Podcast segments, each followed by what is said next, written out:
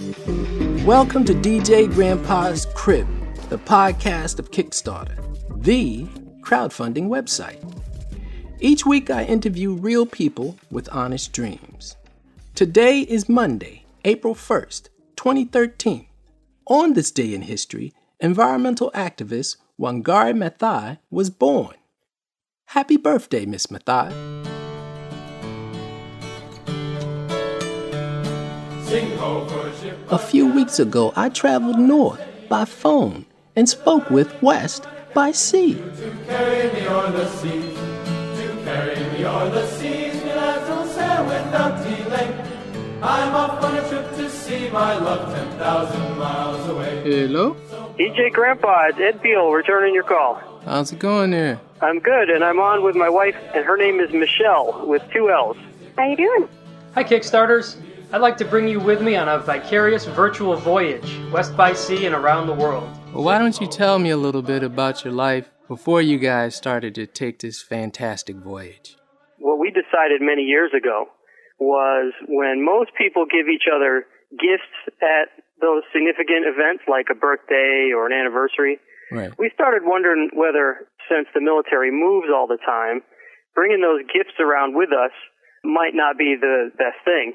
So we thought about that and said, what we should do is just give each other the gift of a vacation or a trip or an experience because those memories and the pictures will last a long time. But if you get, you know, an object or a picture or something like that, it may not last very long. So that became a priority for us. Now, what about you, Michelle? What did you do before this whole fantastic voyage thing? I already got the part about, you know, traveling, but maybe you did something else. Both of our backgrounds happen to be in aviation. I had hoped when I started researching what I wanted to do for my life, I was inspired to be a helicopter pilot. Oh, Unfortunately, that did not turn out, but I stuck with the aviation industry. That's actually how we met because Ed was a search and rescue helicopter pilot and he was stationed in Brooklyn and I was on Long Island and they used to use my airport for practice flights. So we kind of met in a roundabout way through both of us being in aviation. So seeing my parents travel and my aunt travel, that was a big inspiration for me. So I always did want to travel around the world, but never really had the opportunity. So when I met Ed, I found that he was very interested in travel and did to some amazing places around the world already. And he wanted to take me back there or make new adventures together. So this was one of our big dreams after we got married. so Ed didn't force you to do all this stuff. Oh, you kind of did it willingly. Absolutely. Because he seems a little domineering, you know. Oh, So- does he now? Yeah, he seems a little domineering. So he he didn't force you, you know, like you know, to get married, you have to adopt his lifestyle or something. Well, I thought about it really hard. I really grilled him on it because um, I wanted to make sure this was going to work for us. I had a, basically a checklist of things I wanted, A and checklist that never works on television. well, it did for me because I made quite a few mistakes in my young life Oh, it's getting interesting now. Come on, tell me some with more. dating, and um, so I decided to take a break from dating and really decide what I wanted in a person. And I, by happen chance, met Ed, and the more I got to know him, the more I realized eventually the person that I could live with the rest of my life. But he's kind of wild too. He does like sea shanties and in North Pole and all of that. And Oh, it's exciting. I wish I could have gone with him. how is he different? How is he different? How is oh, he different? Because you slowed down, but then you jumped right into like with a guy who's like a triathlon man. So I'm trying to find out how is that different than when you slowed down. Well, I didn't really want to slow down. I uh, wanted to find someone who found life adventurous and interesting and was extremely intelligent. Oh, okay. Now, DJ Grandpa, you can't not like Michelle after that. okay, you're right. I, I mean, she's growing on me, man. She, I can see why. you know, life, you got to live it. You can't let someone else live your life for you. You know, and when you can find someone else or have a uh, an experience where you know there's people around that have that same philosophy and Right. they want to just you know just grab it and go. You have to seek that stuff out. I watched a Kickstarter video and, and it said that you became sick, Michelle, 2006, I believe. Yes, I was diagnosed with brain cancer. Yes. Now, Was that like an ah? well, I guess I can't say aha moment, but It wasn't sort of an aha moment. It was more a um, driver of to do more stuff sooner. It took one year to recover from the first life-saving brain surgery or craniotomy, and we moved three months later to the West Coast. And when I got out there, my doctor said, "Yeah, I think you could use another craniotomy to further debulk the tumor." yes. And so that was a hard decision to make because I was only 11 months out from the first surgery and it takes 12 months usually to uh, recover. Yeah. So here I was finally feeling like a human being again and put myself back under the knife to have another surgery to extend my life further. And then ended up recovering another year and then we moved back to the Northeast closer to family, which has been wonderful. It was just kind of one thing after another the first five years or so and found a treatment up at Mass General in Boston for proton radiation and um we're almost four years out from that now and that has stunted the growth of the tumor. So that instilled in me that again, better to do it sooner than later because you never know what's around the corner. Nobody does. And this just happened to be my issue and I do have to deal with it on a daily basis too because I still have some issues You have issues. you know, I don't know what's around the corner. I don't know what's going to happen tomorrow. So let's do this now. I can walk. I can talk. I can take care of myself. I've been trapped in my body before where my body doesn't function and my mind does. And it's frightening. It is absolutely frightening. Now, why share this with the Kickstarter community? Well, one of the things that I have always been impressed about Michelle is that she's a very giving person. She shares very well of herself. She's always trying to do work for others. She's volunteering. She is putting on the events that people come to and they enjoy themselves without a lot of understanding of all the work that goes on behind the scenes Yes. you have to give to get is uh, one of the things that we believe definitely.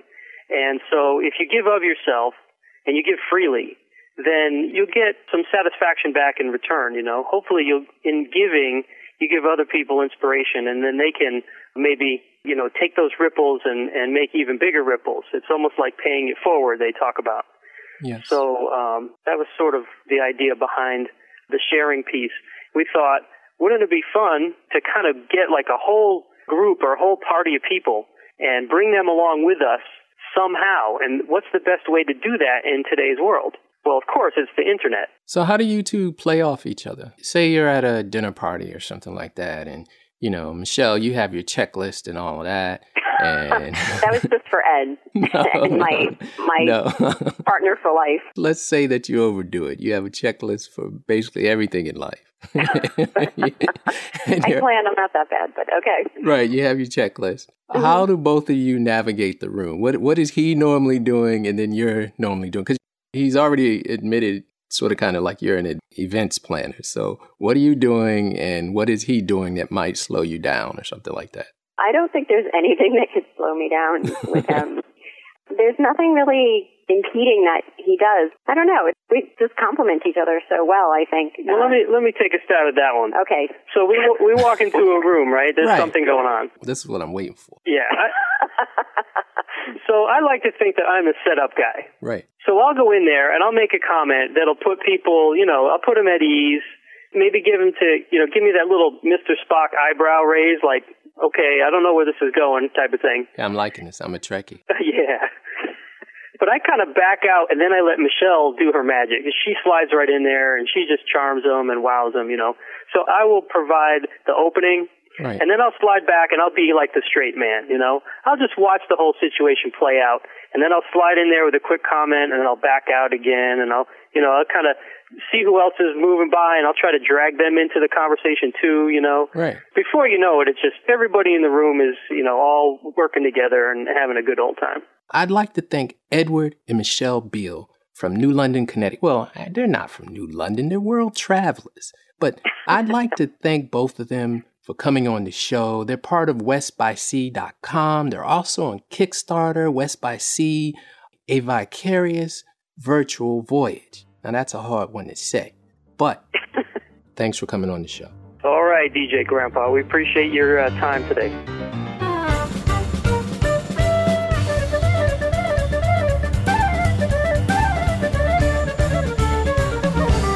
This is DJ Grandpa's Crib in an effort to reach out to more people around the world because you know we are global and it's a global community. So I'd like to reach out to Olivier mm-hmm. Truan from Kolsimcha and he's from Basel, Switzerland. Welcome to the show. Thank you. It's an honor to be with you. Oh, thanks, dude. You too, man. I love your energy of your music and everything. I've been checking it out. Okay. he has a Kickstarter that's current right now, and he has a band called Kolsimcha.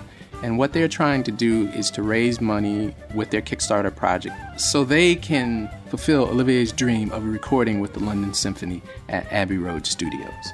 That's a pretty tall order, I think. Absolutely. Not to say that you can't do it, but I'm just saying the London Symphony is one of the most recorded orchestras in the world, and Abbey Road, it may be the most famous recording studio in the world. So, how did you pull that off? I called them up and uh, said, Hi, this is Oliver from Switzerland. I would like to book your orchestra. I have no money, but I intended to find the money through crowdfunding. They didn't hang up on you as soon no, as you said you had all. no money. They were friendly, they were open, they were interested, and they said, Yeah, sure, we can give you three dates in 2013 in August. Yes. And as long as you don't have a down payment, we can't like reserve the dates for you, but they're penciled in. And if something else comes up, we're just gonna tell you. And then go look for the money, and when you have the money, we can do it. So that's how it uh, happened. Yeah. That's easy. Actually, it is. I may have to book them for a theme for the show. yeah. You just called up and they said, "Show me the money." Absolutely. Wow.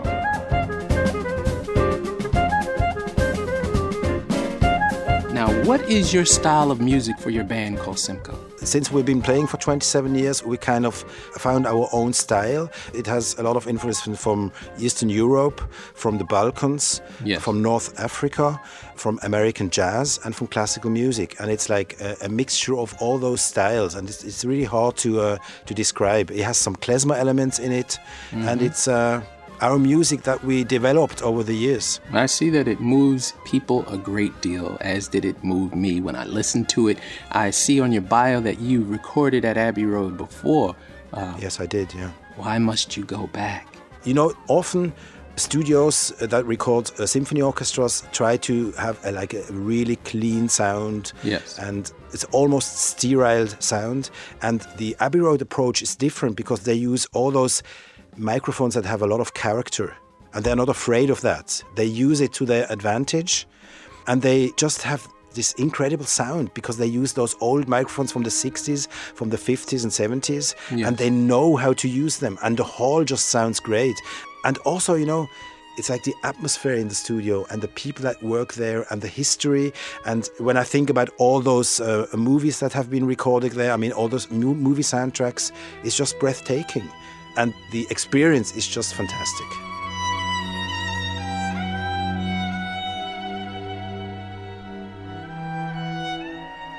So you've worked all this out in your mind already. You're, you're totally passionate and absorbed in this whole idea of going back to Abbey Road with the London Symphony. Absolutely. I can understand that. you bet I am.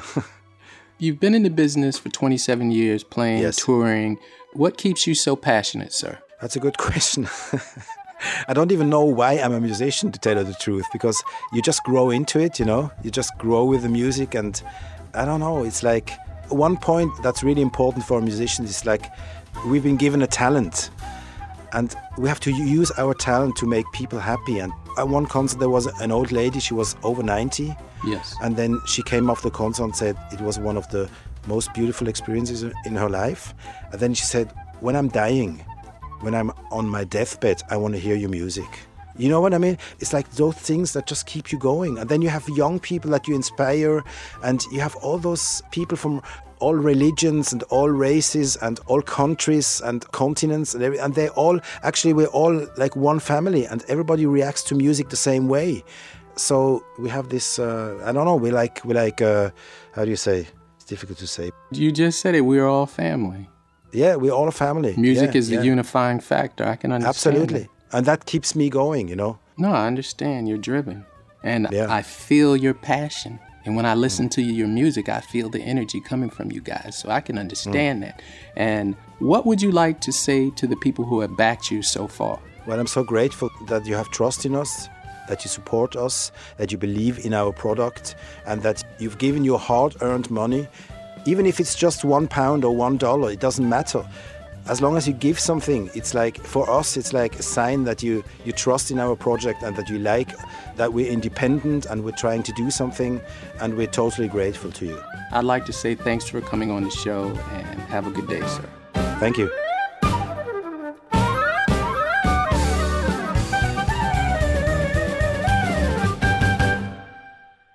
Two projects, one mission, world domination good versus evil, the Death Star, and the X Wing fighter.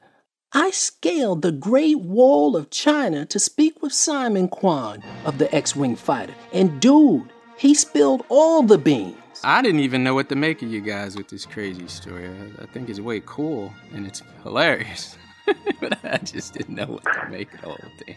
It was just for a bit of fun. We uh, were actually prepping for a, a quote unquote real Kickstarter project for a couple of months. And we were at a meeting, and Ed had found or, or read online about this project, and he thought it would be a, good joke, so he pledged it. He actually backed the Death Star.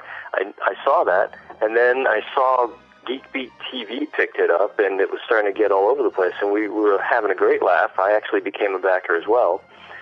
And we were sitting there going, well, you know, this is very funny, but where is the logical response to this? Why isn't anybody worried about somebody building a giant Death Star, and how come nobody's funding the Rebel Alliance?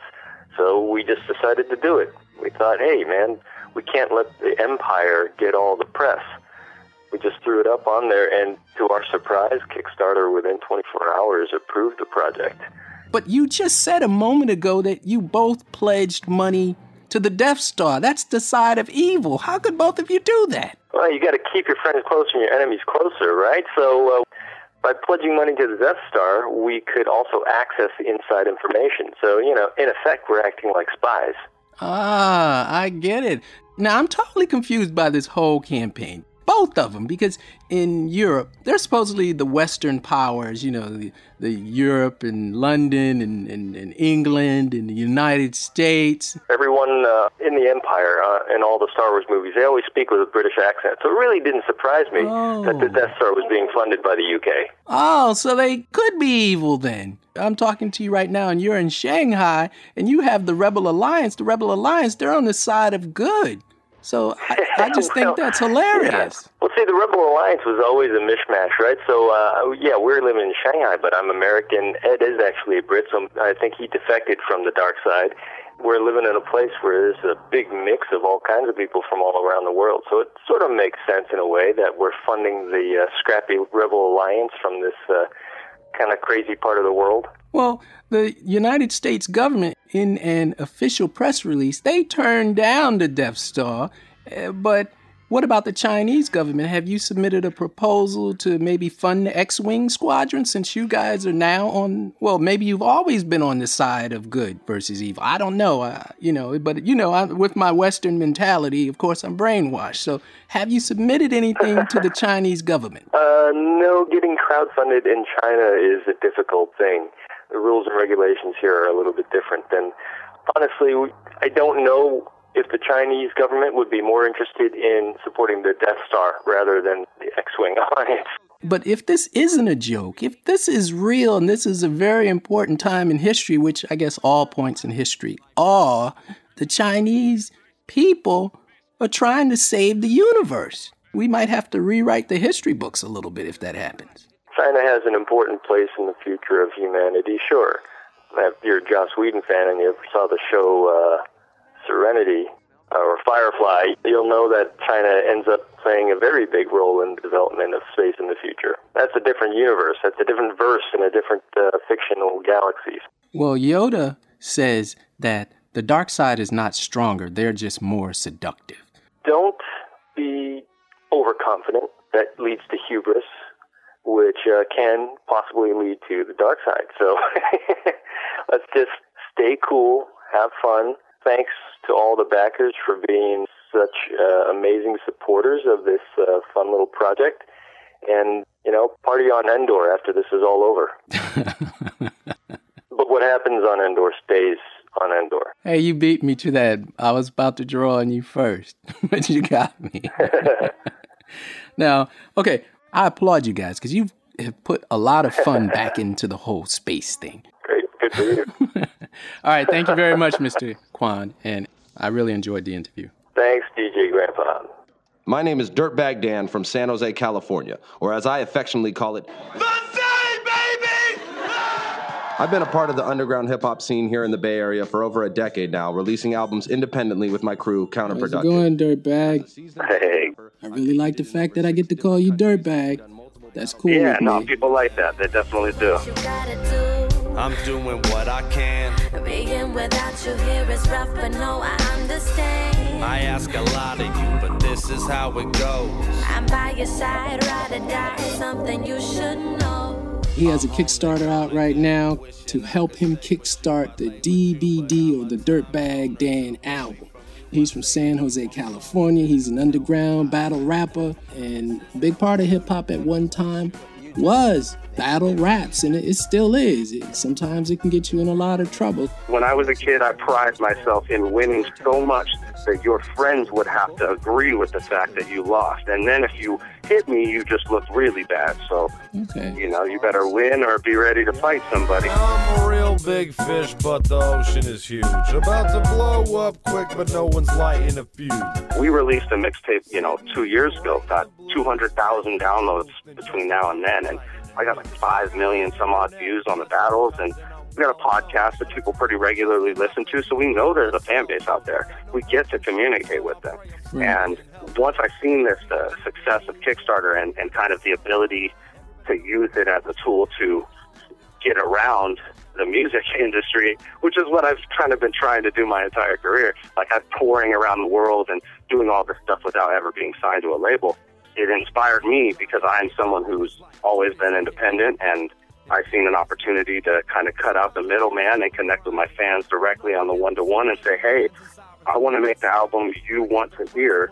You know, I'm only restricted by my equipment at this point. You help us build our studio, help us get equipment so we can make crazy noise, and we'll make that crazy noise directly for you, and we won't have to, you know, go through iTunes or, or any kind of record label or distributor. You just come straight to the website and bang, there you go, free out. The block is hot. I ain't safe in the streets, but I ain't scared of no thugs. I'm scared of police. They violate your rights like what you gonna do? And had me asking what the hell this world's coming to. I said, So you're not even gonna go through Spotify or iTunes or anything like that. You just bypassing the mealies altogether.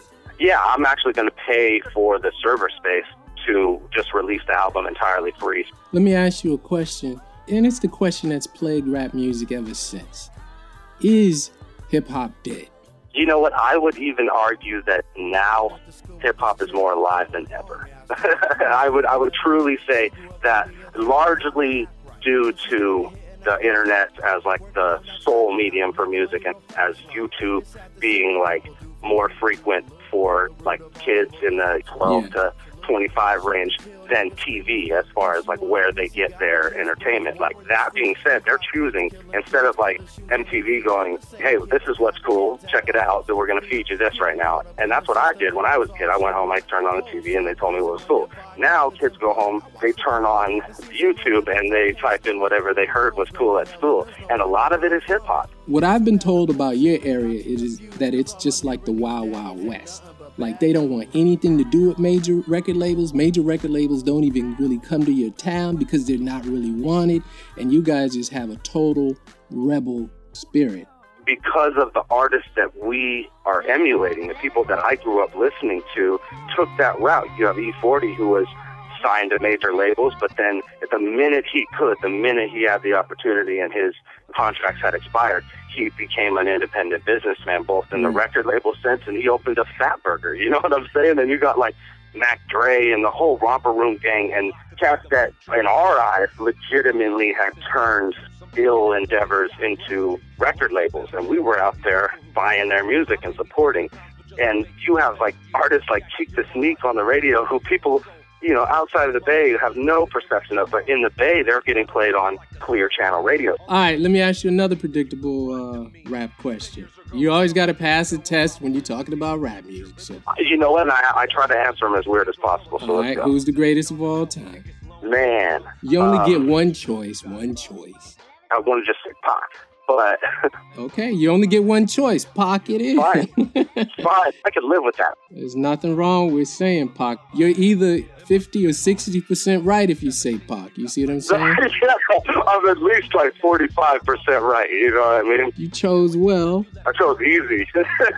You told me you were going to be all different and all that. You punked out on that one, but that's all right. I That's all right. did, I did. I should have said Brother Lynch, but I said I still get to call you dirtbag. That, that, All right, That's good that's enough fine. for me. My house got raided back in 99, I was outside skating doing 5 grinds. I think it's crazy the way we survived those times, but maybe that's what made me so I won't lie. I got love. Dude, I wish you the best, and I hope that I can help you eliminate the middleman. So everyone go out and check out the Dirtbag Dan page. I just can't get over calling someone dirtbag live. Hey man, I love it. I love it. It makes people feel free to be able to call me a dirtbag all the time. People say that too. They're like, "Hey, is, is it all right if I call you a dirtbag?" I'm like, "Bro."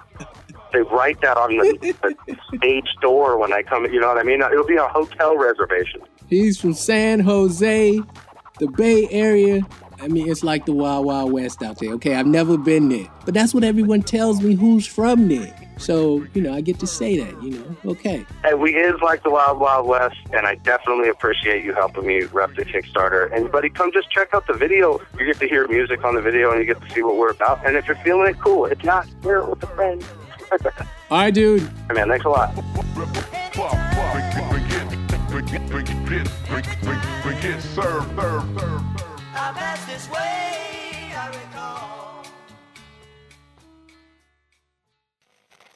At this time in the show, we're going to dig deep. This was an undercover assignment. It took me a long time to reach these guys, and they're not easy to find at all. They're the men in black. They're the guys from Alien Lab. And they have a game that they're putting out on Kickstarter that they're raising funds for, and it's called Geek Dice.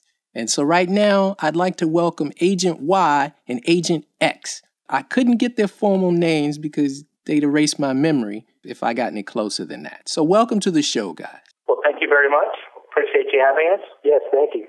Now, did you guys really get the idea from your game from the Big Bang Theory? No, not really. I mean, that's the first time we had ever heard of rock, paper, scissors, lizard, Spock. I mean, obviously on the show. But I'm kind of an old techno geek, so I actually had actually heard it from Sam Kass, which was the original person who added the uh, lizard Spock to that equation. But what we did, instead of just playing with, you know, the gestures with our basic hand signals or, or whatever, we actually turned it into a game. And Agent uh, Y and myself, we like to play a little poker here and there, and we like to do a little betting. We wanted to liven up the game a little bit, and that's how we actually came up with Geek Dice. And that was you, Y, answering, right? Not X. No, that, that was X. okay. I feel like I'm going to do this the whole interview. Okay. Okay, that was X. Okay. Why do you guys believe that geeks need a game all to themselves? Because really, they don't have one that they can call their own. And what better game than Geek Dice to fill that, that niche?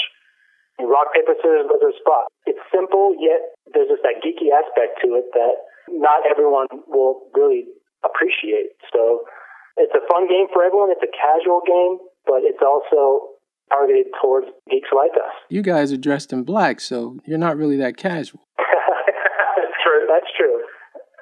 You know, there's a ton of games out there. There's liar's dice. There's pirate's dice. There's dice for all kinds of people. But you know, the people who are actually buying them, a lot of the the comic book collectors, a lot of the game players, they didn't have a game that was specifically tailored to them, and that's what we wanted to do. That's what we wanted to create. So this is custom made for geeks. That's right. I like that. I like that. Okay. I'm thinking geeks are pretty popular now, but you're still kind of saying that they're kind of like a breed all to themselves. Scissors cuts paper, paper covers rock. Rock crushes lizard, lizard poisons Spock. Spock Big Bang has probably over 24 million followers worldwide on their Facebook account. Right. Big Bang has grown tremendously, and I'd like to personally think, because I've been a geek for a long, long time, I'd like to personally thank the Big Bang concept because they actually made geeks sexy. They also made geeks the new cool kid. Instead of being bullied and picked on, you know, the Steve Jobs and the Bill Gates and the Mark Zuckerbergs of the world are actually changing everything about what we do. They are the super geeks, I guess you could say. There's people out there picking on geeks, you know, in high school and different schools. You better watch out because they're going to end up working for those geeks. Oh, and that's what you're teaching with this game. I understand now. It's some sort of code. The game is some sort of code language. it's a code.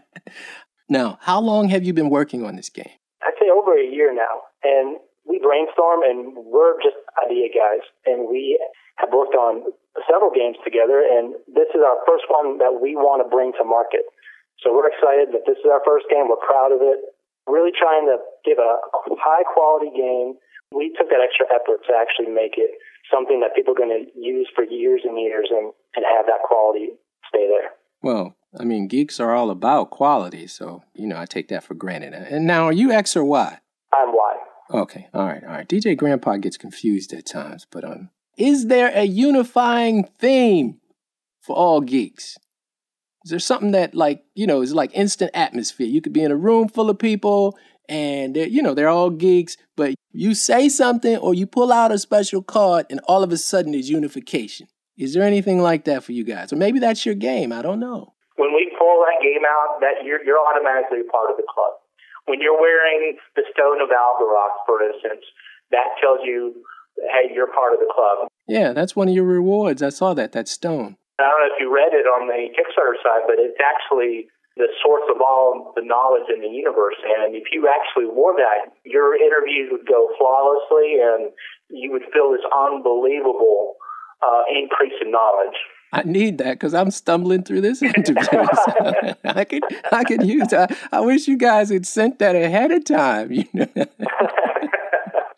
well, thank you guys very much. We're talking to the guys from Alien Lab. They have the Geek Dice. They're about all things Trekkie, sci-fi. They're my type of guys. If you want to find them, like I said, you'll have to go through me or you'll have to check out their Kickstarter page. And we'll put a link on our website so you can find those guys definitely. And if you want to go to Kickstarter, just type in Geek Dice and it'll pop up. And please contribute. I know they wouldn't give you the real names, but I think they deserve a chance. Thank you so much. We really appreciate your time and effort. Yeah, thanks, DJ Grandpa.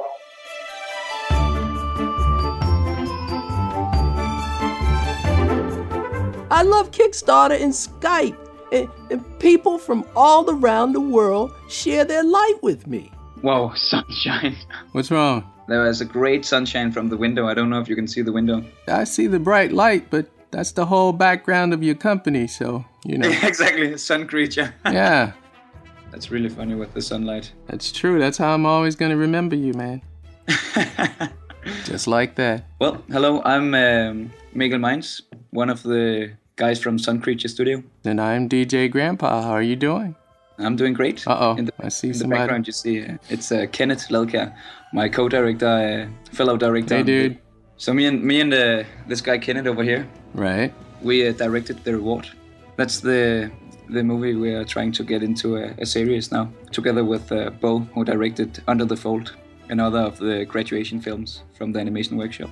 Graduation films. Now, when did you guys graduate? We uh, just got our diploma after our internship in January. Okay. Now, your company is called Sun Creature Studios. Yes.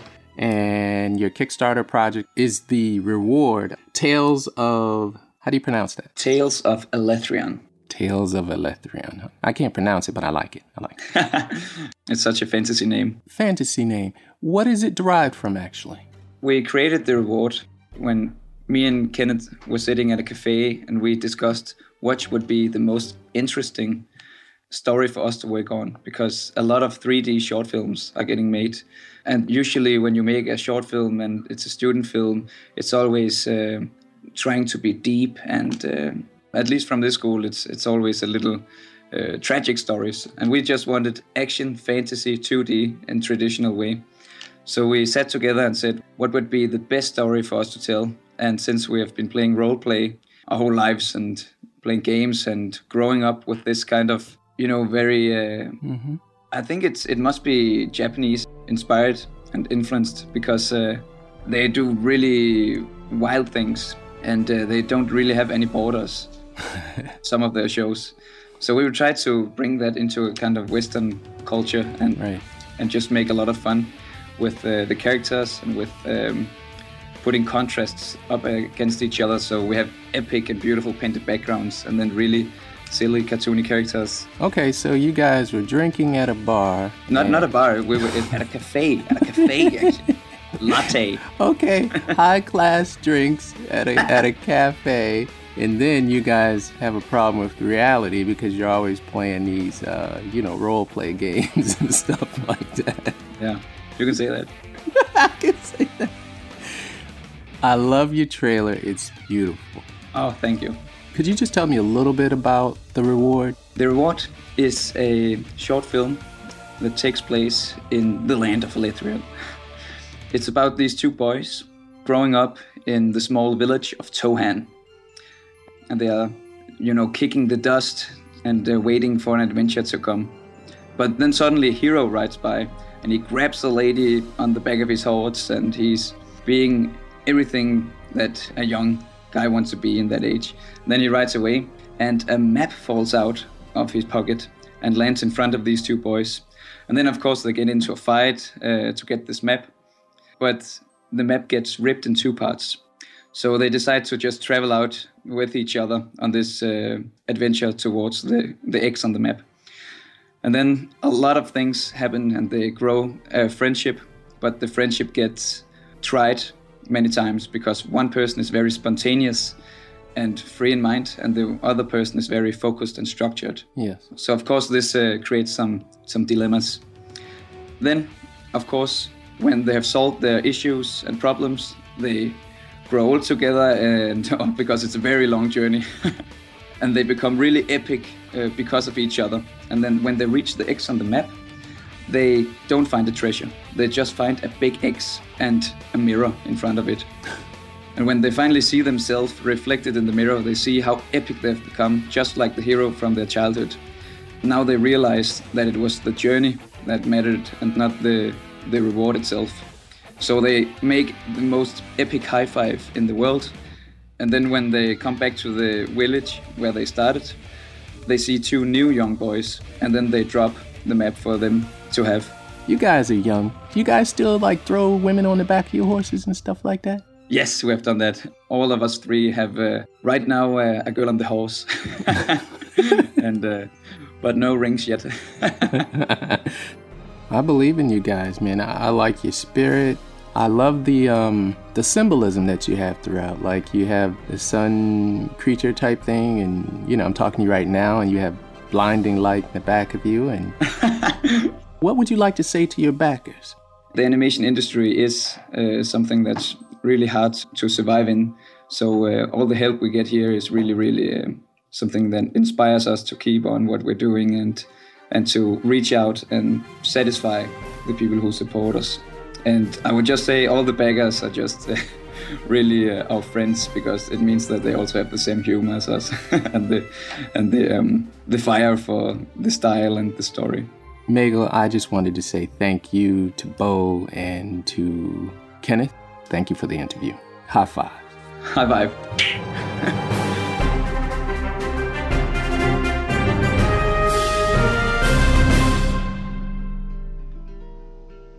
I can write a Bible and I can make it rain. I can plant a garden on stone.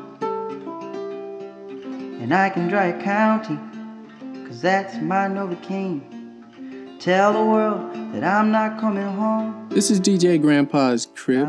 I'd like to introduce David Moss. He's a cellist from Brooklyn, New York, and he has a Kickstarter campaign going on, and it's for him to record a new studio album, or the studio album. Welcome to the show, sir. Thank you. Could you tell me about the album that you wish to record? In about 2005, I started writing songs. I went to a folk festival in Texas called the Kerrville Folk Festival, and uh, this got me inspired to write some songs. And then I started writing, and I kind of just did a little recording of about 11 of the songs that I had written, and two of them went on to win the New Folk competition. It's a pretty prestigious songwriting competition at that festival. And then uh, I just started, you know, touring and playing shows and stuff. And now I'm moved up to Brooklyn, and I I'm going to do an album with some people that I was on tour with, who played with Anais Mitchell in her album called Hadestown. So I was on tour with them, and they're going to be my musicians on this album. Are you a classically trained musician since you play the cello? Classically trained, I played since I was eight. How old are you now, sir? I'm 30. Oh, okay. I, I think you got enough practice in there. She stood and laughed at the sun, saying, Good Lord, the sky is rusted over again. What to do, what to do with our day. I see on your Kickstarter page you talk about how you're putting together some of the greatest musical minds you've ever known in your life in the hills of Vermont to record this album. Who might some of those people be? The man that's producing it, his name is Michael Chorney. There's a girl named Anais Mitchell, and she did this amazing album that is a folk opera. And Michael did all the arrangements for the stage production and the music production of it. Right. And he's one of the greatest musical minds I've ever met in my life. And then the rhythm section is going to be a guy named Robinson Morse, and the drummer is named Geza Carr, and they are just two of the greatest bass and drummers I've ever I've ever met. Who are your influences? I've been listening to a lot of Tom Waits. His writing is just amazing to me. There's a guy named Gregory Alan Isakov, who I've been listening a lot to. And then there's just, you know, the classic ones like John Prine and Townes Van Zandt. And Right. I had a lot of influence by a lot of the Texas royalty, I guess you could say, the songwriter royalty. Could you describe to me some of the songs that are going to be on this album? I kind of went through a breakup, so there's a few breakup songs, and, I deal with universal theme, how we all hold a lot of value in life and death and love, and how it relates to everyday experience and nature and that sort of thing. Take it easy on me.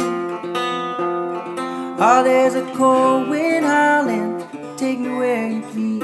I am autumn's falling leaves coming down.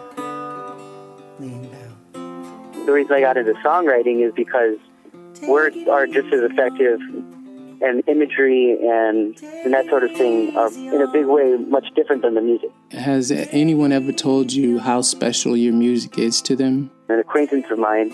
She'd never heard my music before, and she checked it out, and she said that she hadn't painted in four years, and she put the album on and immediately just started painting. And she's been listening to a couple songs on it that really have inspired her, and she's been painting for like four days now, just nonstop, with my album on repeat. Wow. My last album, somebody emailed me and they said that it helped them through a breakup, and I've there's been a couple times I've made people cry, and that was pretty special. You made people cry? It sounds cruel. Oh, I don't think it was that kind of crying. oh, okay. okay, just checking. yeah. Well, what do you have to say to those who backed you on Kickstarter? First of all, thank you. And second of all, there's a, a lot of things that go into this process, and without them, this wouldn't be possible. Yes. And I hope they enjoy all the rewards because I think they're great. David Moss, I wish you the best on your Kickstarter. Thank you very much for the interview, sir. All right, my friend. Thank you. There ain't nothing you can do when I land upon your leaves but make them fall. And they fell like a feather from a wing. Yeah, they fell just like water from a spring. How are you, Jacob? Great. How are you? Okay, DJ Grandpa here. I'm with uh, Adam Morrow, who's also producing the film. Hi, DJ Grandpa. Thanks for the invite to the show. Wow, both of you. You know this is a crowded elevator, don't you? It's a private elevator.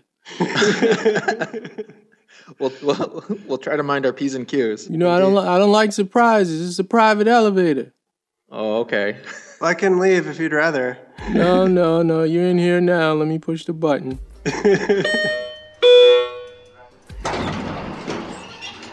Welcome back to the show. This is DJ Grandpa's favorite part of the show coming up is called the elevator pitch. And today I have Jacob and Adam, and they have a film documentary on Kickstarter about painting the way to the moon. And I don't really understand it, so I'm a little confused, a little ambiguous. So I would like to say welcome to you two gentlemen. Thank you very much. Thanks for the invite to the show. Do you guys understand? Was that an alien or something? Oh, that's my dog. I'm sorry. Go ahead. All right, we might have to keep him on. But what I wanted to say is, do you two gentlemen know what an elevator pitch is? You should since you're in the film industry. Oh yeah, we know we know the elevator pitch. Definitely. Okay, okay. For those who, listeners who don't know, I'm a guy in a suit. I'm one of those money guys. I'm walking towards the elevator, and you know those type of money guys. They really don't have time for other people. I.e., you know, I'm not saying the Kickstarter community is like that, but let's say the Kickstarter community, I represent them because I'm the guy with the money, and they have the money that you want from people. We get in the elevator. I'm going to floor number seven. All of a sudden, before I can close the elevator, these two gentlemen bogart in the door. Why do you two gentlemen deserve the money? A few years ago, I got a call from this really strange dude named Ed Belbruno, Right. and the first thing he said to me, before even introducing himself, was, "I have the greatest secret in the history of humanity." Wow. So. If that's not a good way to open, start a conversation, I don't know what is. Right. Needless to say, it certainly piqued Jacob's interest. Right. So, as it turns out, this guy, Ed, he's a NASA scientist. He got his PhD from NYU in something called celestial mechanics. And he's also a painter. And so he decided one day, uh, while he was working at NASA, that the way we send people and satellites to space isn't good enough. So he thought that he could use chaos theory to send satellite spacecraft into space without using tons of fuel the way that we normally do it. Right. But the way that he did it was through art. So he started, you know, going on a painting frenzy using inspiration of Vincent van Gogh. And so as it happens, you know, one of the paintings that Ed did, he actually traced the orbit that a satellite would take, you know, using this chaotic pathway where you don't need to use that much rocket fuel or almost any at all. This completely changed the way we do space travel. And at the time in the 80s, everyone thought he was crazy. I mean, I thought he was crazy when he called me up. I almost hung up on him. He is crazy. He's tapped into something very deep and exciting. You know, we think that this is a story that, you know, people who like science but are afraid of it, they could relate to this story. Or educators could relate to this story. It seems as though you're talking about some sort of ballistic trajectory way of slingshotting, you know, man made orbital platforms to different places throughout our solar system. So, if I understand you correctly on that, that does sound pretty intriguing and it would be a way to save fuel. So, I'm starting to understand your idea now, unless you tell me I'm straight up wrong in what I just said. No, no, I think that's correct. I think you're very much correct. Yeah, we're not going to argue with you. You're not gonna. Well, I, I'm the guy in the elevator. You should never argue with the guy in the That's right. you know, I'm not saying this is a crazy idea anymore. I'm like, man, wow, this is cool. I think the Kickstarter community should take a glance at this project. So I think you guys have done a great job on the elevator pitch, and uh, I'm gonna have to get off at this floor. It was nice meeting you, gentlemen, and uh, I'll talk to the board and, and, and let them know. well, thank you very much. Thank you, and we'll we'll let you out of the elevator now. I'm kind of claustrophobic. You should never trap a guy like me in a small space. I might have to let security know about you guys. But, but you know, I'd like to say thank you to Jacob and Adam for letting me know as much information as I could stand about painting The Way to the Moon, which seems to be a brilliant film. And you should check out the cinematography of it. It is beautiful. And there's a nutty professor and a kind of crazy guy, but his theories have been proven sound, and that's what counts. So thanks for coming on the crib. Thank, you you. so much. Thank you. I'd like to thank all our guests this week, and a special thanks goes out to Trevor Williams for contributing the theme song to DJ Grandpa's Crib. I'd also like to welcome Theron Kennedy to the DJ Grandpa team. He signed on as Director of Marketing so that the projects we feature can reach more people. Until next week, so say we all. The homepage for DJ Grandpa's Crib is djgrandpa.com. You can follow us on Facebook and Twitter. DJ Grandpa's Crib, all one word. Please subscribe to our podcast in iTunes, which helps other people discover the show. And don't forget to leave a comment while you're there. Our producer is Von Rupert. The executive producer of this and all Bedrock Communications podcasts is AF Rufus.